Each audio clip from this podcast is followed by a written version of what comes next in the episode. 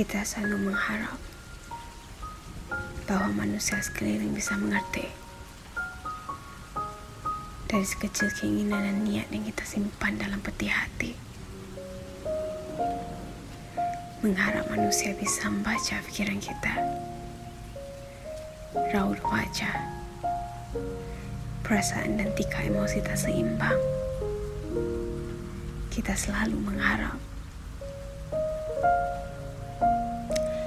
Ketahuilah dunia bukan selalu tentang kita. Dan tidak akan pernah meletakkan fokus kepada kita. Dan kita harus selalu tak mengapa. Jika terasa ingin menangis Menangislah. Kita bisa berjuang dalam diam.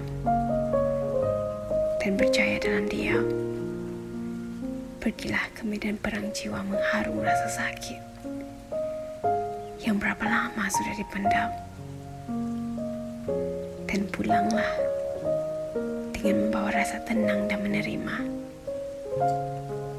Hidup selamanya bukan tentang kita untuk dimengerti. Hidup adalah tentang kesamarataan Yang kita tanam dalam akal dan hati. Hidup adalah tentang perjuangan walau sendiri dan tak diberi perhatian.